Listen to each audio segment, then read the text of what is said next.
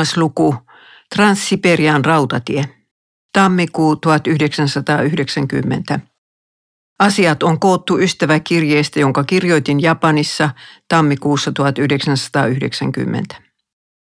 Läksin neljännelle työkaudelleni Japaniin Helsingin rautatieasemalta.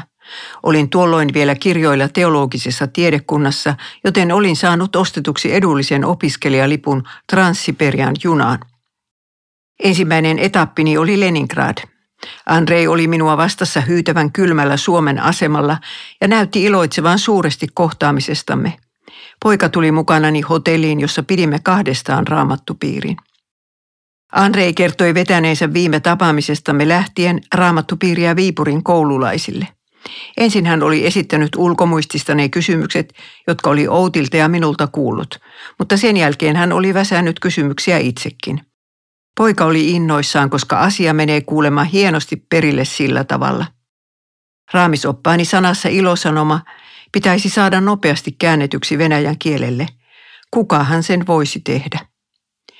Hotellihuoneeni oli halvin, joka Leningradista löytyi, silti vuorokausi siellä maksoi 700 markkaa. Niin kylmä tuo huone oli, että nukuin yön toppapuku päälläni.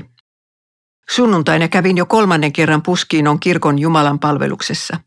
Arvo Survo saarnasi ja toimitti ehtoollisen.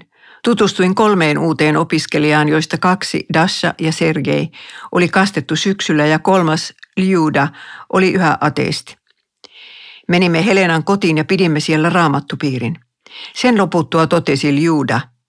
Opin uusia puolia kristinuskosta ja aloin ajatella, että ehkä minustakin voisi tulla kristitty. En ollut tiennyt, että usko voi olla noin passiivista. Tuolla sanalla tyttö yritti ehkä haparoiden ilmaista, mitä oli ymmärtänyt Jumalan armosta Kristuksessa. Ajattelin, ettei hotellihuoneeseeni uhrattu 700 markkaa ollut liikaa maksettu tuosta piiristä.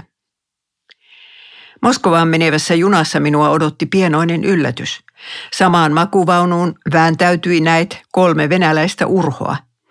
Tämä on kuulema maan tapa. Nukuin siis jo toisen yön toppapuku ylläni Miehet sen sijaan riisuutuivat hyvässä järjestyksessä ennen laverille asettautumistaan. Vessa oli sitä siisteysluokkaa, että käännyin ovelta takaisin. Päätin kuolla mieluummin kuin astua jalallani sille lattialle. Siinä vaiheessa junamatka Japaniin tuntui jo melko epätoivoiselta yritykseltä. Olenko liian vanha ja liian nirppanokkainen tällaiseen matkustustyyliin?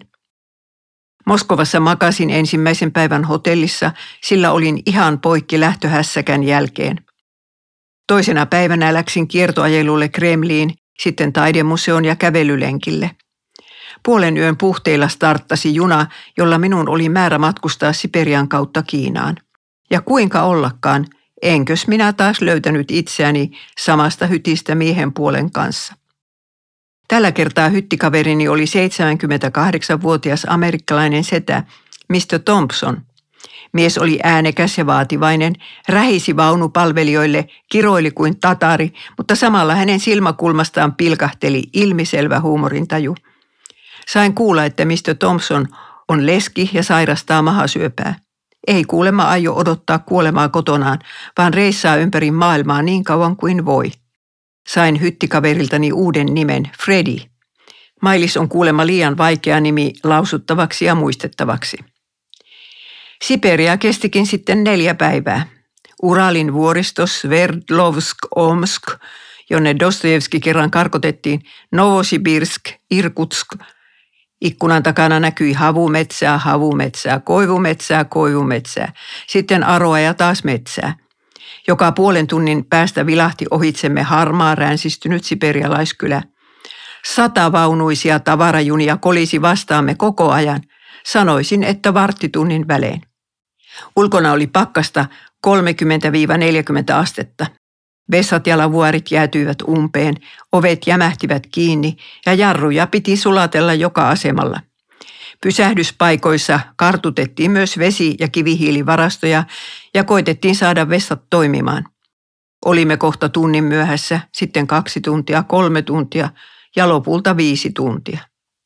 Aseman lähestyessä minä aina seisoin junan ovella valmiina lähtöön.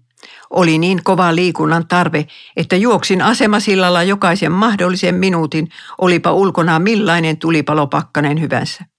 Sainkin muilta matkustajilta lisänimen The Jogging Lady. Voinpa tässä saman tien kuvailla, miltä siperialainen rautatieasema näyttää. Ensinnäkin kaikki siellä on hiilenpölyn peitossa. Asemalla seisoo puolenkymmentä kilometrin pituista tavarajunaa, joten mitään muuta ei niiden takaa näykään. Paitsi tietysti tehtaan piippuja, jotka syytävät taivaalle suodattamatonta saastaa paksuina mustina pilvinä. Ratapihalla paiskovat oranssiliiviset naiset, huutomerkki, töitä paljain käsin. Sitten saavuimme Baikaljärvelle, joka oli suurimmaksi osaksi jäänpeitossa.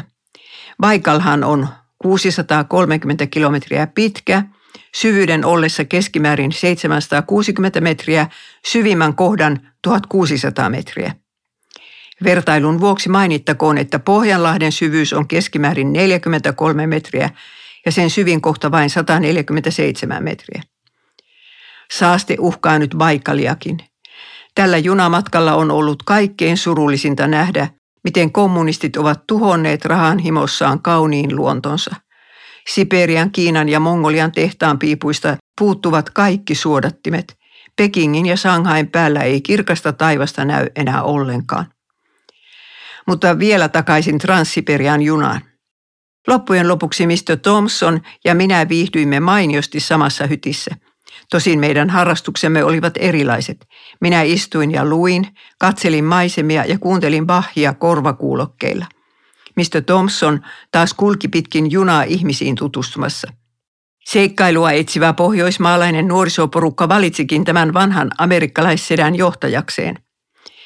Vasta kolmantena päivänä ilmaisin varovaisesti Mr. Thompsonille sen tosiasian, että olen lähetyssaarnaaja.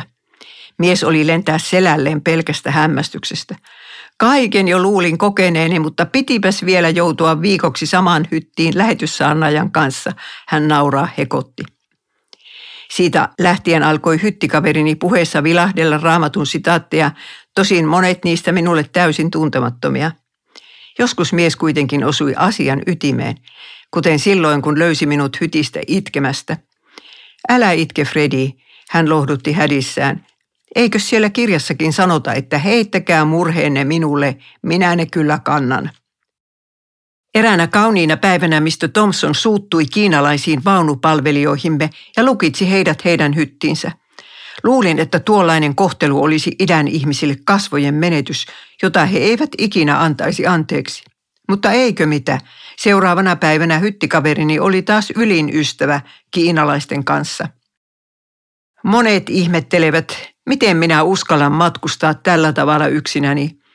Eikö seuramatka tai lentokone olisi turvallisempi vaihtoehto? Niin, mutta tällainen matkustustapa on kärsimättömälle luonteelleni hyvää koulutusta. Mikään ei suju, kukaan ei ymmärrä englantia, mikään paikka ei tahdo löytyä, informaatiota on mahdoton saada, on kylmä, on kuuma, joskus tuntuu yksinäiseltä ja toisinaan pelottaa. Silloin on hyvä muistaa virren säkeistö, jota pienen siskon tyttöni kanssa Suomesta lähtiessäni lauloin. Minne käynkin maailmassa, sinä olet hoitamassa. Hän on ollut hoitamassa. PS. Vasta Shanghaissa nousin koneeseen ja lensin Japaniin, mutta se on jo toinen tarina se.